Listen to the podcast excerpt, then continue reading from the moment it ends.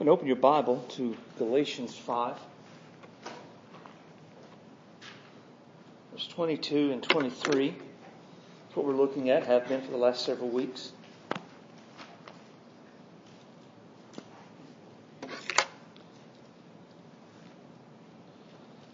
And Paul writes, But the fruit of the Spirit is love, joy, peace, long suffering, gentleness, goodness, faith, meekness, and temperance. Against such there is no law. Let's pray.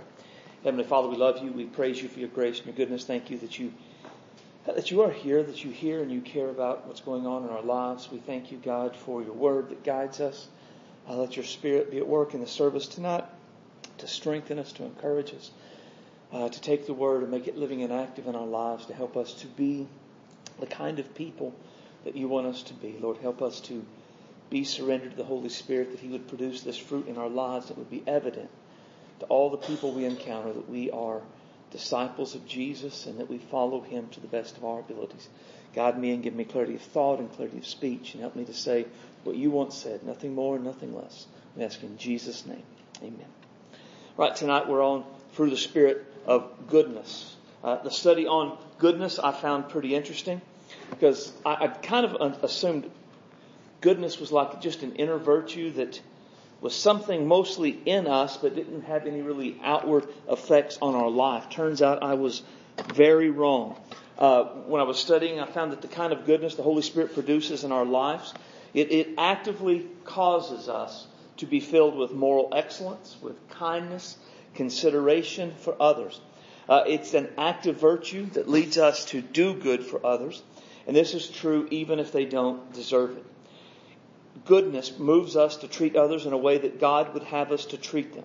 Those who are filled with the, the Holy Spirit's goodness, they won't take advantage of others, and then they also they won't sit around and let others take advantage of other people either. The goodness the Holy Spirit produces in our lives, it causes us to stand up and defend what is good, right, and just. Those who are filled with the Holy Spirit's goodness, they, they won't abide by injustice if they have the ability to do something about it. So part of what this means is the, the goodness the Holy Spirit will produces in us may at times cause us to confront those who are doing wrong. That, that's an interesting thought uh, to me.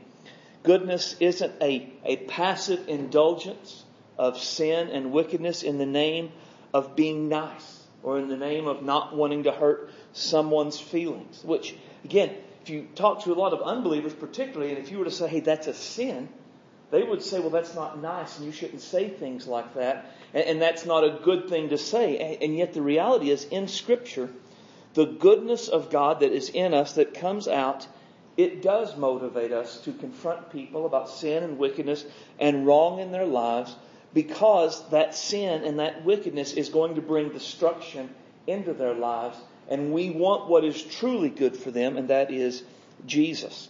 I, I was honestly surprised about the active nature of goodness. Uh, as I mentioned in my mind, I basically saw goodness uh, to basically mean moral, to be morally upright and, and maybe do good for others. The idea of goodness motivating me to oppose injustice or confront sin was, was all pretty interesting.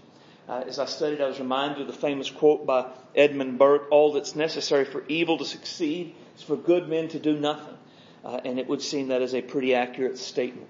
And as with all of the other traits that we've looked at and we'll look at until we finish, there are several truths about goodness that we need to know. The first truth is that God is good. Now, this is probably the most obvious truth about goodness that we'll see, but it also may be the most important. And I say this because as children of God, we are supposed to reflect the character and the nature of God to a lost and a dying world. People should be able to look at who we are and how we are and have some sort of an idea of what God is like. And since, since that is the case, it is very important to us to know the character and the nature of God, that God is good. Not only is God good, but His goodness is active. Right? So God's goodness leads Him to do what is right. The old saying is that power corrupts and absolute power absolutely corrupts. And while this is a well known and a popular saying, I, I contend it is an inaccurate statement. Power does not corrupt. Uh, instead, power gives corrupt people the ability to do corrupt things. Right? When someone rises to power and then begins to be all corrupted. The power did not corrupt them. They were already corrupt in their hearts. They just didn't have the ability to act on that corruption, and power gave them that ability. Uh, and, and I mention this, the reason this is important is because one of our essential doctrines about God is that God is omnipotent, that God can do anything that He wants to do. So, how does God, in His omnipotence, act? Well, God, good and upright, is the Lord. Therefore, He will teach sinners in the way. Right? It's God's goodness that enables us to take comfort from God's power. Right? And think, think about it. Think about in a country where there is a, a world leader who has near absolute power. Right? Think about, say, Iraq under Saddam Hussein. He had near absolute power in his country. Did his power bring any comfort to his people? No. Why? Because he was not good. He was a very wicked person. Right? And, and when you read stories like mythological stories of mythological gods, the gods are often powerful, but that power brings very little comfort to the people who worship them or who live in their world. Why? Because the gods themselves are not good. So as we talk about God who can do anything he wants to do, that would be a terrifying concept if God was not good. But since God is good, we can trust that he will always do what is good, what is upright, what is best. Now, this doesn't mean we always understand everything God does in our world. It doesn't mean we always understand everything that God allows in our world. It doesn't mean we always understand everything God does in our lives or doesn't do in our lives. But it does enable us to take comfort to know that our God is good and He does what is right. It allows us to take comfort in His power because we know that He will not misuse or abuse His power. He will use it to do what is right. This allows us to trust His guidance because the direction He's leading us is always good. This allows us to submit to His discipline because we know it is just and right. God's goodness leads Him to do what is right always. Secondly, God's goodness leads us to repentance. I remember the first time I came across this truth, I was kind of amazed. I had always thought of repentance or being brought to repentance simply by threats of God's judgment. And, and, truly, that's a real thing. I mean, that's something we do find in Scripture. We also find God's goodness brings us to repentance. Paul says, Despisest thou the riches of his goodness and forbearance and long suffering? Not knowing that the goodness of God leadeth thee to repentance. Now, the verse just before this, it ends with Paul asking those who are living in sin and yet condemning others for doing the same thing. He asks them, how, how are you going to escape the judgment of God? And then he says, despisest thou the riches of his goodness and forbearance and long suffering, not knowing the goodness of God leadeth thee to repentance. And it seems a part of his point with this verse is that they believed God was too good to judge them. They had a mindset that the goodness of God meant God would not bring judgment upon them. He was just too nice. He was just too good. They mistook the long suffering of God and not bringing immediate judgment upon them as God excusing their sin, as God accepting their sin. And in doing this, they had despised the riches of his goodness. They had despised his forbearance and holding off judgment, his long suffering and not bringing an immediate judgment into their life. They had failed to understand that the goodness of God is not a blank check for sin. The goodness of God does not give us license to sin. The goodness of God does not excuse sin. The goodness of God does not overlook sin. Paul wanted to bring a, a fundamental shift into their mind regarding God's goodness. Right? And, and we, in our culture today, we kind of need that sort of a, a shift as well. Rather than God's goodness ignoring or excusing sin, what we see in Scripture is that the goodness of God leads us to repent of our sin. Right? God's goodness leads us to re- repent of our sin, I believe, for a couple of reasons. Right? One is the mere fact the holy God of the universe is willing to forgive our sins. Right? I mean, the, the just God who, who we have sinned against, the mere fact He is willing to forgive us, to cleanse us, to restore us, that He would send Jesus to die in our place, should, all on its own, make us, particularly as believers, rush to repent of our sin. I, I believe that this verse, the goodness leading us to repentance, for believers, this should be the main reason we repent. Right? Believers, reason to repent should probably not be that God is going to break our legs or He is going to send us to hell. Our reason for repentance is the fact that we have sinned uh, against a good God who has loved us with an everlasting love, who has sent his son to die on the cross for our sins. And he has wooed us and he has called us and he has put up with us and our rejection, our refusal, our putting him off. And the fact that he still calls should lead us to deeply run and repent to him because of how good he is. Also, there, there is an element, I think, that we would think about how good the God is we've sinned against. Right? How, how good He has been to us. All that, that He has done for us. Just be like, man, I, I'm sorry. I just cannot believe I sinned against you after all you've done for me, all you've done in me, in my life. But the goodness of God should lead us as believers to repent. And then finally, God's goodness is shown to all people.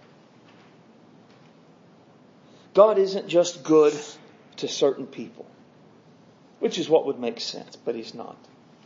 In various ways, God shows His goodness to all people everywhere. In Acts chapter 17, we're told that even though the nations went their own way, God never left them without a witness of His existence and his goodness. A part of this witness was rain and harvest in the proper seasons as well as joy in their lives. And all of this was meant to make them say, there is a God and that they would reach out for him and they would take hold of his promises. Right? That goes along with what James says in James 1 and 17 that every good and every perfect gift comes down from the Father of lights with whom there is no turning, no, no variableness. So anybody anywhere in the world that has something good in their lives, that is a gift from God. Anything we have that is, I mean, it's interesting when you look at this in scripture, and we don't have time to look at all of the things that we could talk about, but people would say, well, okay, I have, I have money and I have stuff, but that's not a gift from God. I, I went to college and I, I learned the skill or I, I learned and I got this job by my own merits. And yet, when you go to the Old Testament, we find things like God gives us the ability to create wealth. Right? So God is the one who gives us the ability to do the stuff that we do to create the money and the stuff that we have. Right? I mean, it's God that, that put us in the families that we're in, the nation that we're in, the timing that we're in. I mean, there is nothing that we can look at in our lives and say, I did that by my own skill, by my own ability. Had God not given us the ability to do those things, we could not have done them. So everything we have in life that is good, it is a gift of God. God's goodness or God's good gifts, it is to cause the lost to wonder in a world of chaos, in a world of random chance and circumstance, where does goodness come from? It is to cause believers to look at the good things that we have and just lift our hands and lift our hearts and praise and worship the God who has given us such good things. God is good, and that is a fundamental truth that we know about goodness. Secondly, we are to be good to our enemies. And, and it's interesting, right? Because in each one of these, they have sort of in some ways tied into our enemies. Isn't it interesting?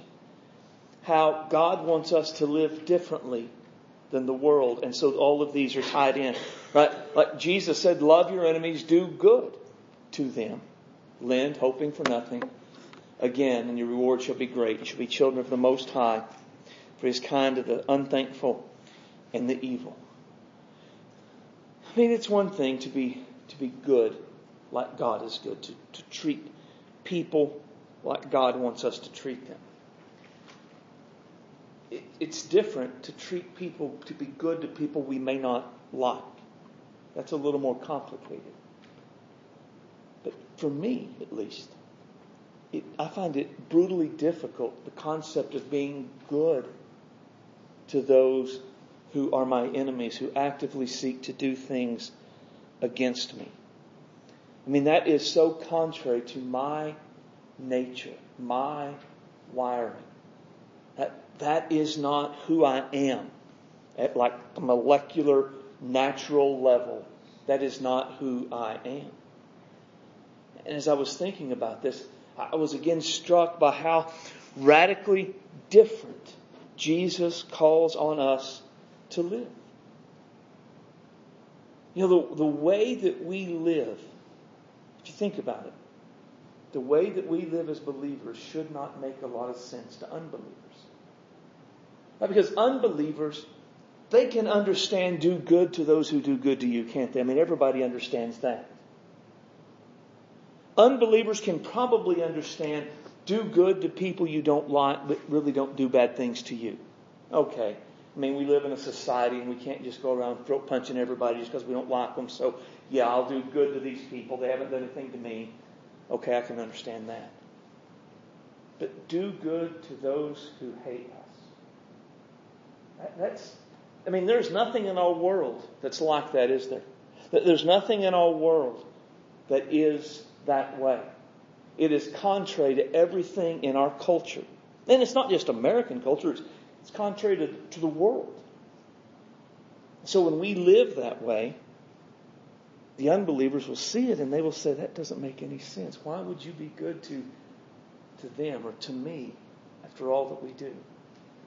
Right? And that, that confusion, that not making sense, I believe that's the point. Our lives should not make sense to unbelievers in that way. We can't fall into the trap of just being good to those who we like or those who are good to us.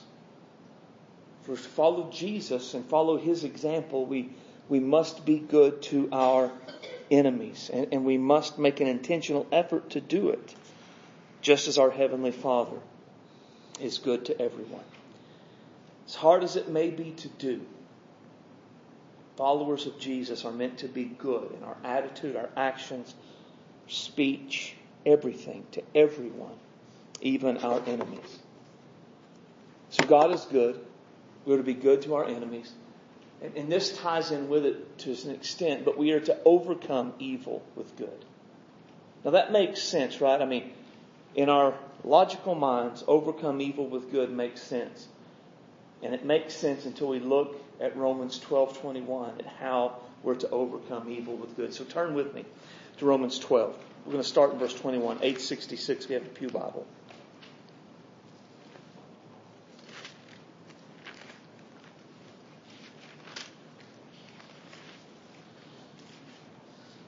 Romans 12:21 says, "Be not overcome of evil, but overcome evil with good." That's a powerful verse. It makes sense. Um, you think about a lot of uh, like the really good stories of our time, action movies or books, and that's kind of what they're about, isn't it? I mean, it's about overcoming evil with good. Think about like the Lord of the Rings series. I like those books and the movies. The the thrust of it is overcoming evil with good, but in those movies, how do you overcome evil with good? Uh, you have more powerful magic, you have a bigger sword, you have a bigger army, you fight them to the death, and you overcome them. Or, or World War II. Right? World War II is, is essentially what? It's about overcoming evil with good. But again, how do you do it? You, you do it by killing more of their guys than they kill of ours until they give up. But how does the Bible call on us to overcome evil with good? Well, look up at verse 17 because this is the, it all goes together. Verse 17 it says, recompense or repay to no man evil for evil, Provide things honest in the sight of all men. Right? So, so don't get even is essentially what he's saying, right? If someone does something to you, don't do something back to them. Um, and, and, I like the phrase, provide things honest in the sight of all men. Here, here's what I take from that. The world has an expectation of how believers are supposed to live and act. Whether it's right or wrong, it's not the point of this, this particular story. But they do, right? So if Scott and I work together and Scott's an unbeliever and he cusses me and lets air out of my tires and does something to my desk every day and then one day I've had enough and I punch him in the throat. What is the office full of people who knows I'm a Christian and he's not, what are they going to say? I don't think that was very Christ-like. Right? Isn't that what they're going to do? No matter what he's done, how often he's done it, the unbelieving world is going to be like, well, I don't think Jesus would punch anybody in the throat like that. Right? And so, part of what Paul's saying is, don't get even, because no matter what the unbelieving world has done, it's not going to look right. It is not going to be right and just in the sight of all, right? All. Not, not those who are going to be like, well, Stacy Scott totally had it coming. No, what is right and just in the sight of all men. And so, we go jump down to verse 19. Dearly beloved, avenge not yourselves, but rather give place to wrath, for it is written, Vengeance is mine, I will repay, saith the Lord. Right, so Avenge not yourselves. Again, don't get even, but give place to wrath. Now, that's not talking about our wrath. That's talking about God's wrath. That's the point of the rest of the verse. As it is written, Vengeance is mine, I will repay, saith the Lord. So if someone does something to me or does something to you, whose job is it to get even with them? It's not mine, it's not yours, it's God's. Now think about like David when David, when Absalom rebelled against him, and David is fleeing the city, and there's a Benjamite who, who calls down curses on David and makes fun of him, and, and the sons of, of Abishai, they want to kill him, and David says, no, no don't. For who knows if God sent him. And if God sees that I'm being unjustly punished here, then God will get you. Right? That, that's kind of the picture here. Someone does something to us, the world is going to say, you, you, ought to, you ought to punch him in the throat. You ought to get even with him. You ought to do it. And our response is meant to be, well, no.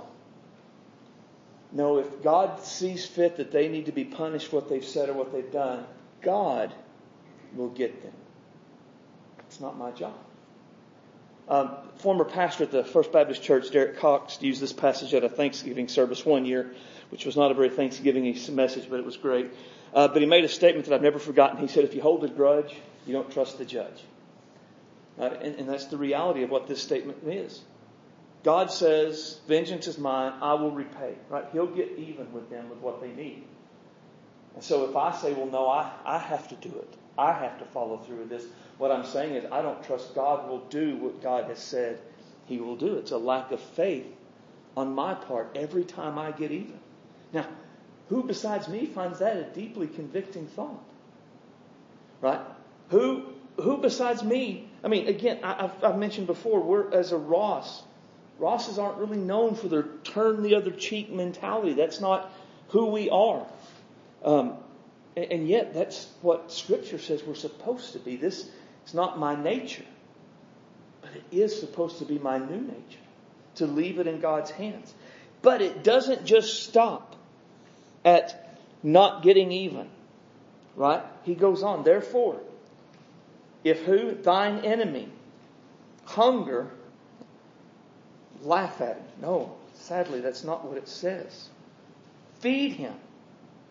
If he thirst, drink in front of him and tell him how good the water is. No. Give him drink. For in so doing, thou shalt heap coals of fire on his head. So, according to Scripture, not only are we not to get even, that's good, but that's not enough. We are to actively do good to those who are doing bad against us. If our enemy's hungry, we're supposed to feed them. If our enemy's thirsty, we're supposed to give them something to drink. And I think a, a picture would be if they lack the basic necessities of life, which is what food and water is, we're supposed to help them if we can. And how hard is that? How, how crazy different from the world is this line of thought? And yet, this is what we're supposed to do, and we sin. We sin every time we do something other than this. And he says, in so doing, we, we heap coals of fire on their head. Now, there's a lot of ideas about what coals of fire means. It, could mean about how they, they begin to feel guilty about how they've acted. Right? Have you ever, uh, have you ever been mean to somebody and they were nice to you and you felt like a big jerk afterwards? You probably haven't. I have. Right? So that could be a, very well be a meaning of it. Or if they start to, it could be they start to lose honor in front of others. Right? Because, I mean, uh, people, they do kind of like the bickering and the back and forth, but there does come a point to where people are like, dude, let it go. Right?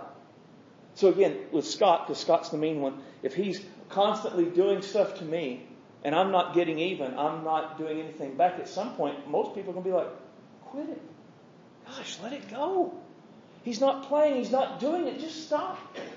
So it could mean that they begin to lose honor. And if you've ever seen that happen, the person who begins to lose that honor, they get embarrassed, they get angry. It kind of makes things worse for them in their own heart, in their own mind. Uh, it, it could also mean that it angers them because they can't get the kind of response from you that they want. Um, I mean, people do stuff for a reason. They like to get a rise out of us, don't they? They like to see, to poke the bear and watch the bear yell and scream and cuss. And when the bear doesn't do that, it's really disappointing. So that could be what it means.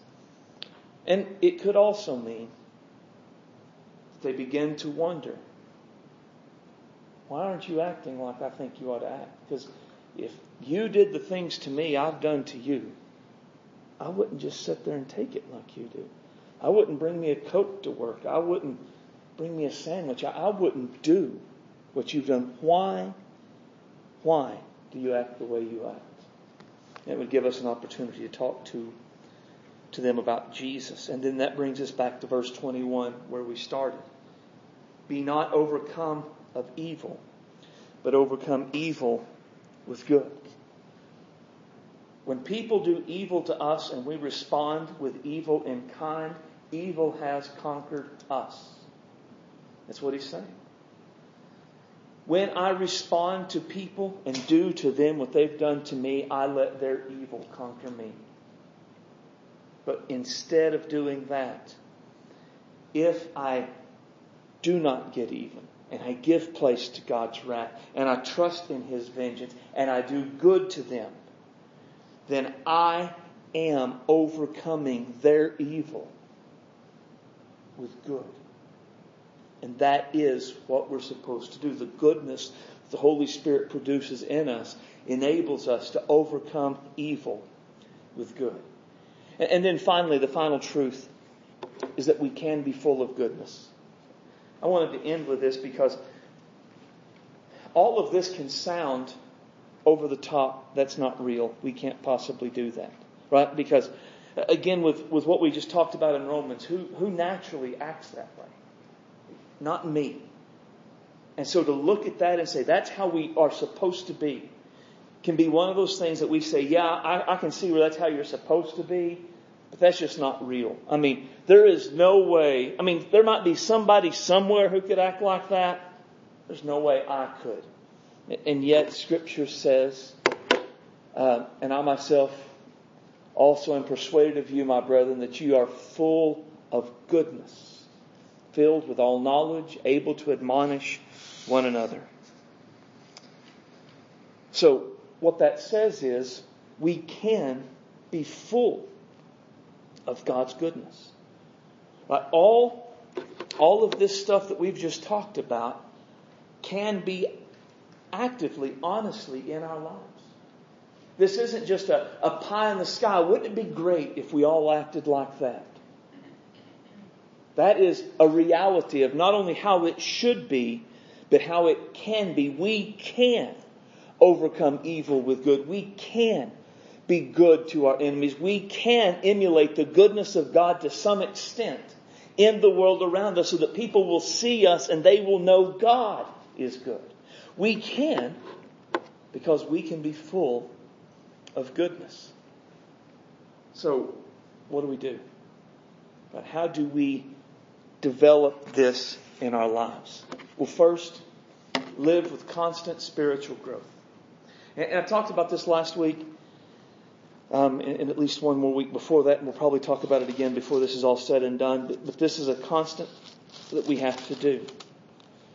He says, but for this very reason, give all diligence to add to your faith virtue, to virtue knowledge. Now, the word goodness isn't referenced there, but the word virtue is. And a part of what virtue means is moral excellence, moral strength, moral courage, or moral goodness, right? In fact, the, the New Living Translation says moral excellence there, and the new, the NIV says goodness there. Right? So, a part of what we're going to have to do in order to, to do these things is we have to grow spiritually.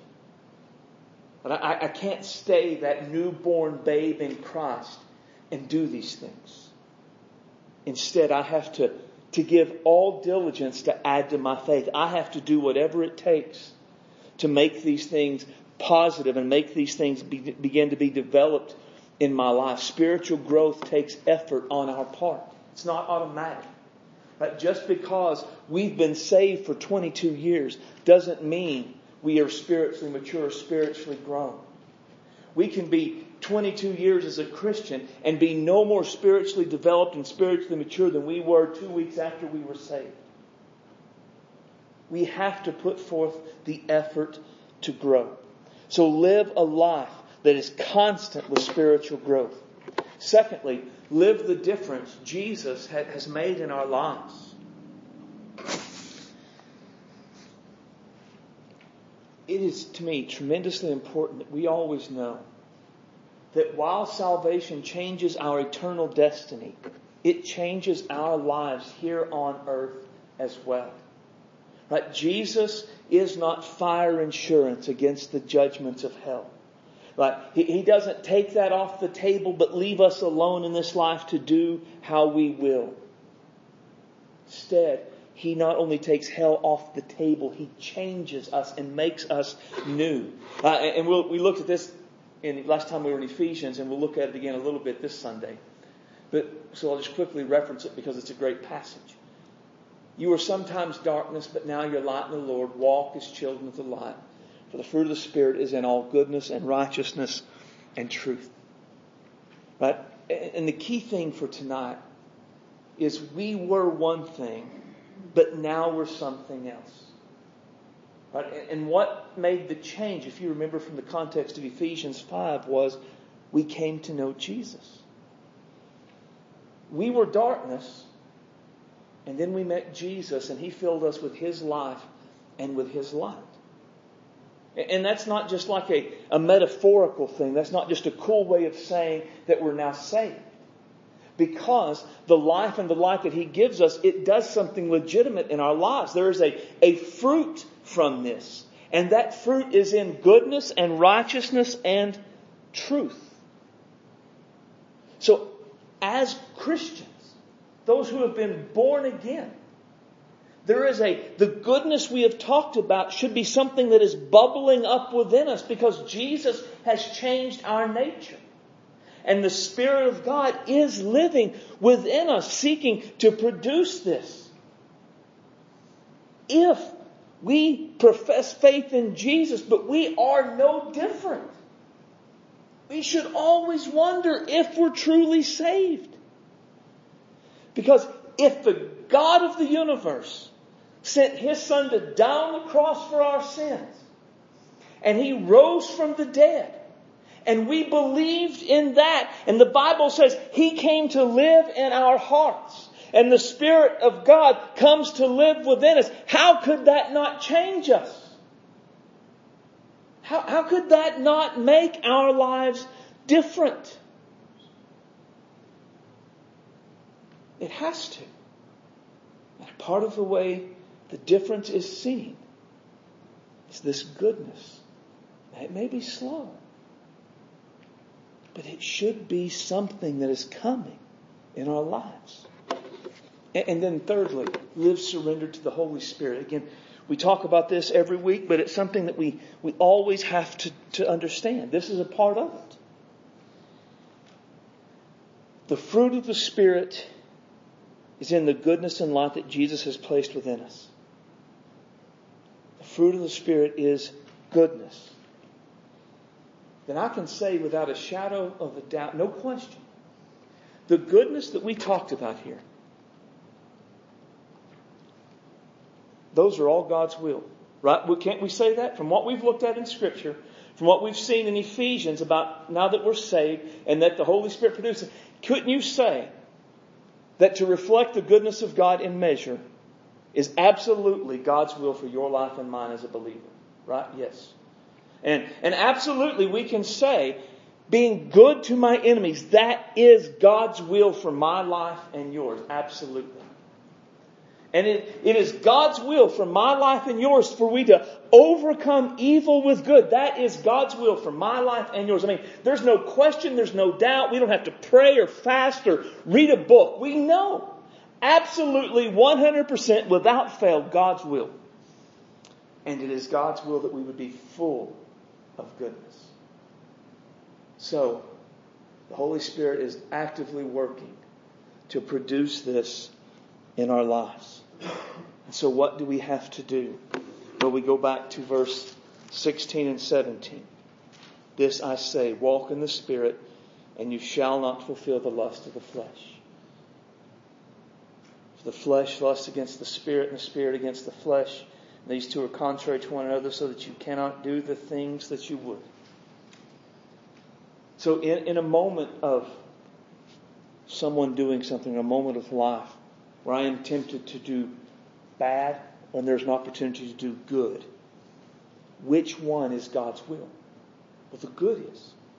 So what do I have to do in that moment? I have to resist the flesh because it's never the spirit leading me to do anything that's not good.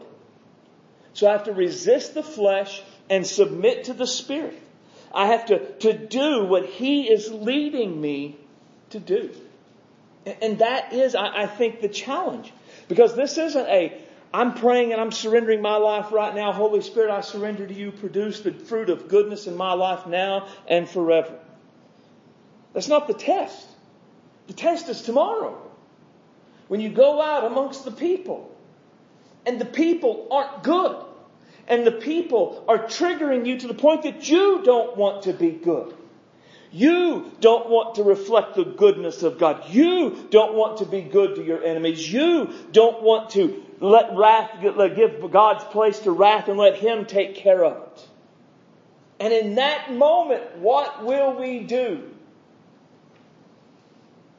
Will we resist the Spirit and surrender to the flesh and act like the world?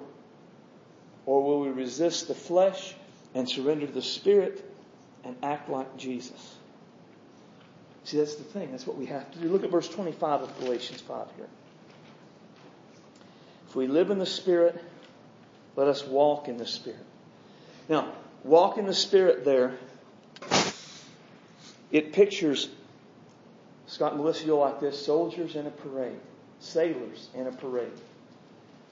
How does Jacob do if he's offbeat from his fellow sailors? Does he keep his job? No, the job is to do what everyone else does at the time everyone else doesn't.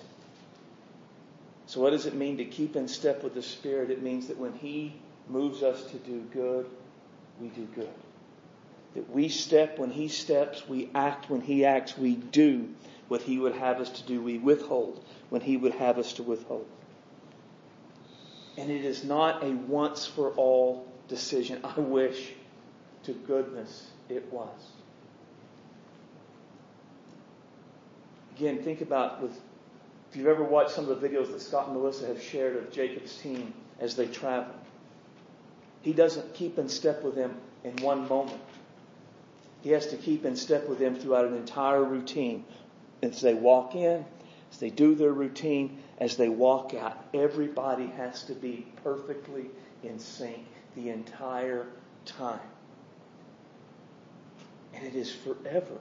We walk in sync with the Spirit moment by moment, day by day, week by week, month by month, year by year. We have to live surrendered to the Holy Spirit. And if we are not willing to resist that flesh that says, get even, be mean, be hateful, be like the world, we will never, never, never be filled with the goodness of the Holy Spirit that He is trying to produce in our lives. Let's pray. Heavenly Father, we love you tonight. You are great and awesome. You are worthy